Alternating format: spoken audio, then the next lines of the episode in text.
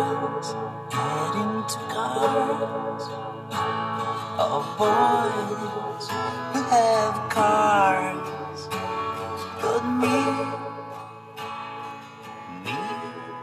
I have none.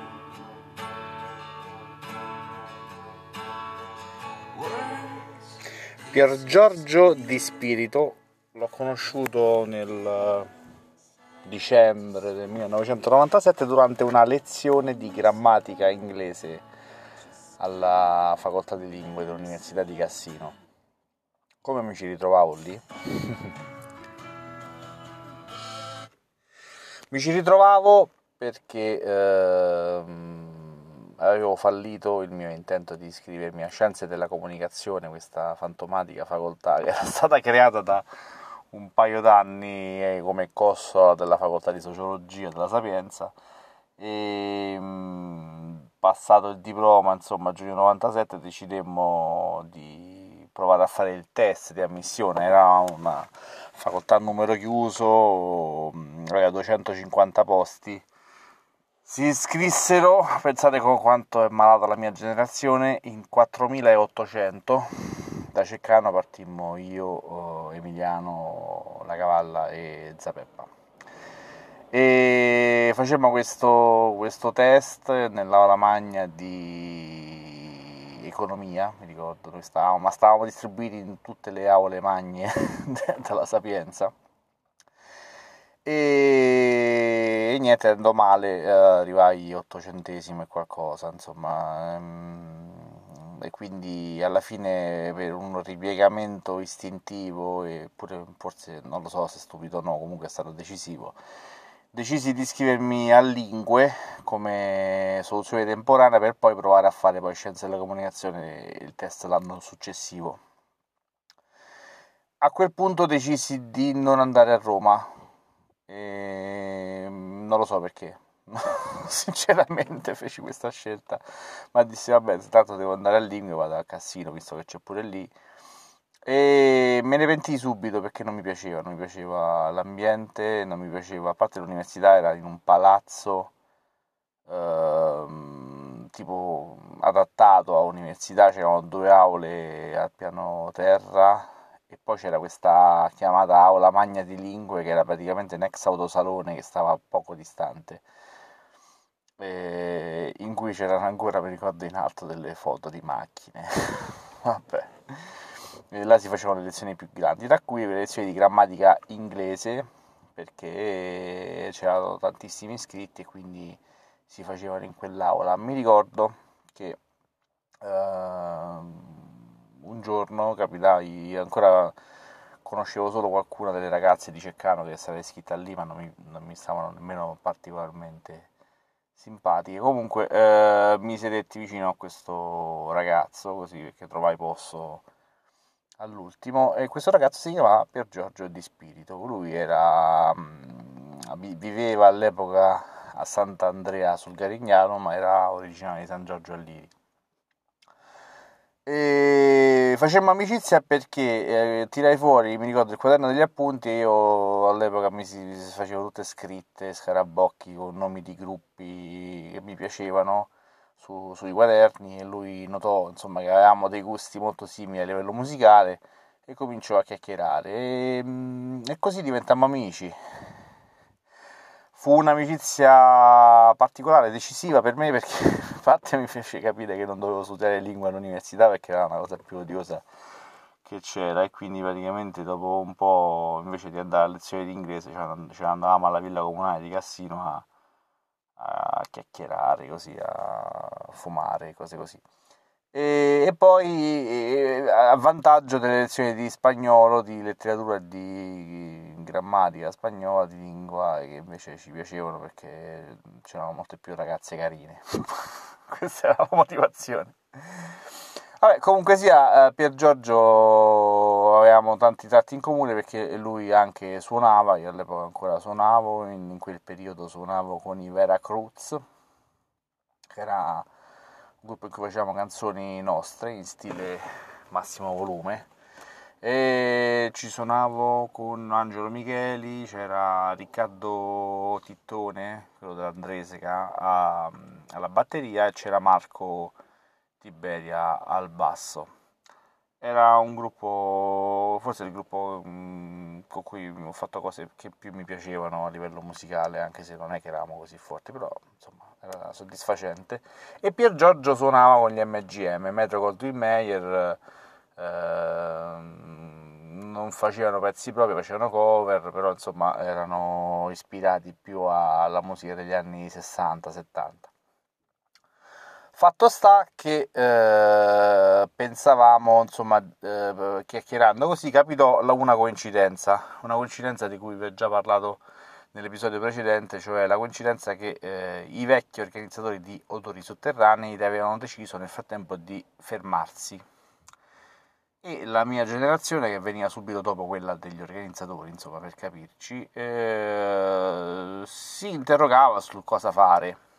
Parlando con Pier Giorgio uscì fuori questo discorso. Lui non conosceva Tori Sotterranei, perché nel Cassinate, per quanto insomma abbiano anche suonato gruppi di quella zona, Tori Sotterranei non era particolarmente conosciuta come rassegna, però lui aveva in mente di organizzare la Woodstock del Cassinate. Aveva questo sogno in mente, lo aveva già chiamato Saints Valley Pop Festival, voleva fare una cosa in grande, prendere tutta la Valle dei Santi, che è una zona tra Cassino e il Casertano, insomma. E quindi noi praticamente passiamo la giornata a parlare di questo, a sentire musica con i Walkman, questo oggetto fantastico di cui voi non sapete, molti di voi non sanno che cos'è, però quelli della mia età sanno che cos'è, e niente, poi fino a quando nel 98, l'anno successivo, io feci un anno a Cassino, decisi di trasferirmi a Roma, perché vabbè, a parte l'amicizia con lui e con altre persone poi con cui ho poi sviluppato un'amicizia, non è che mi piacesse particolarmente l'ambiente. Per me era come un prolungamento della scuola, non era come un'università, non la vedevo come un'università, io la volevo provare quell'esperienza. Così io mi trasferì alla Sapienza, e lui in parallelo si trasferì anche lui a Roma, ma ad architettura. Cambiò totalmente fronte. All'epoca i rapporti, soprattutto tra amici che non vivevano nella stessa città, erano diversi da oggi, anche se poi alla fine tante cose non sono cambiate. Non è che ti dovevi sentire tutti i giorni, non ti mandavi i messaggi, non ti scrivevi sui social, insomma, quindi ti poteva capitare che ti sentivi anche dopo qualche tempo, insomma, non quotidianamente.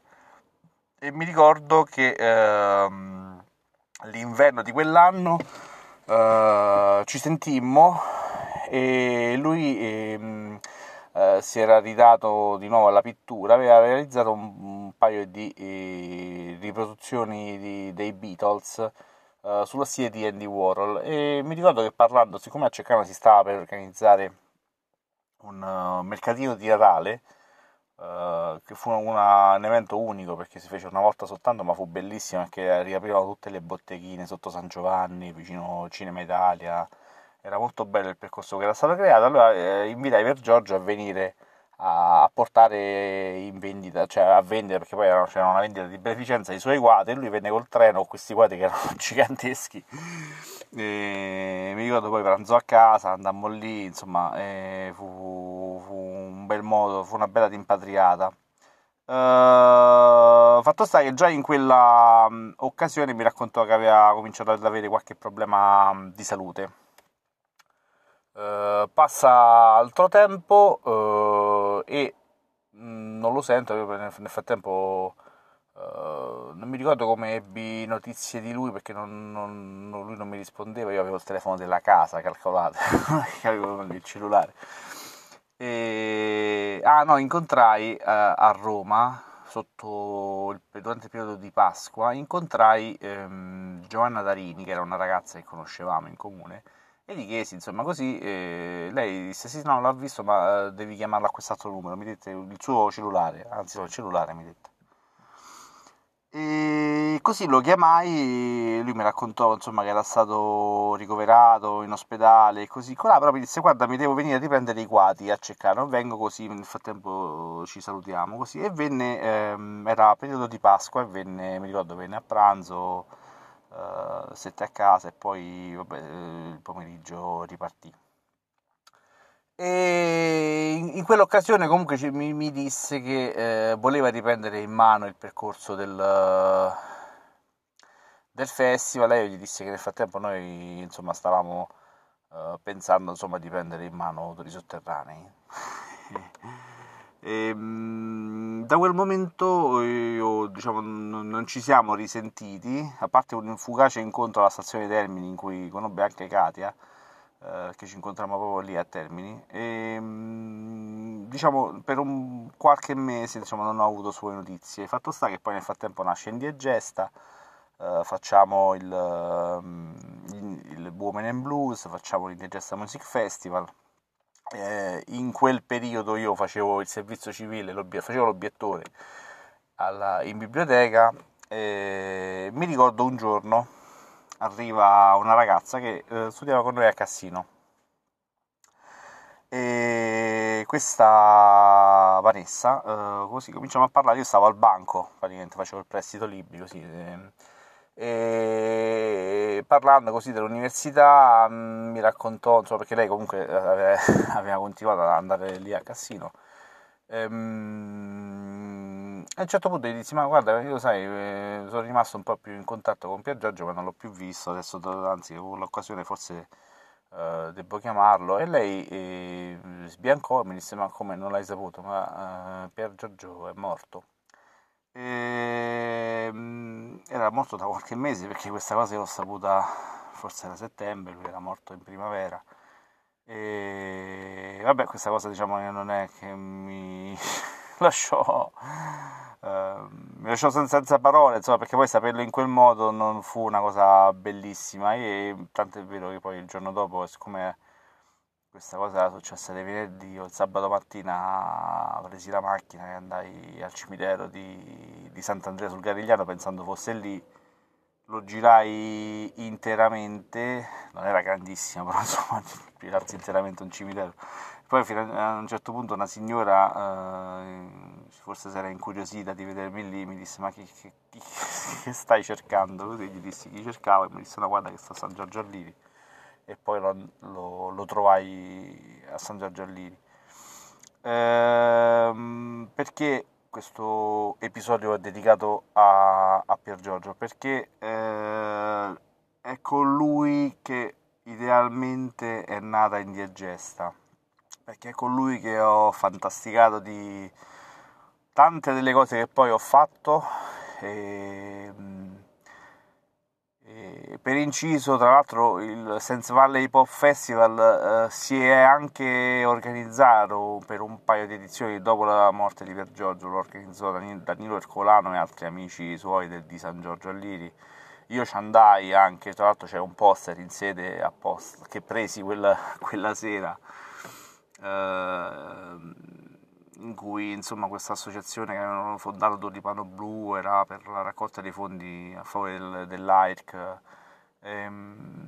però vabbè non era come l'aveva pensato lui. Io infatti ci rimasi malissimo quella sera, l'avevano organizzato al campo sportivo, c'erano i palinari, però non era una situazione come quella che quando ne parlavamo era stata fatta, quindi mi è sempre rimasto questo pallino, insomma, di poi farla come effettivamente lui l'aveva pensata, anche se per farla come l'aveva pensato lui ci vorrebbero un sacco di soldi.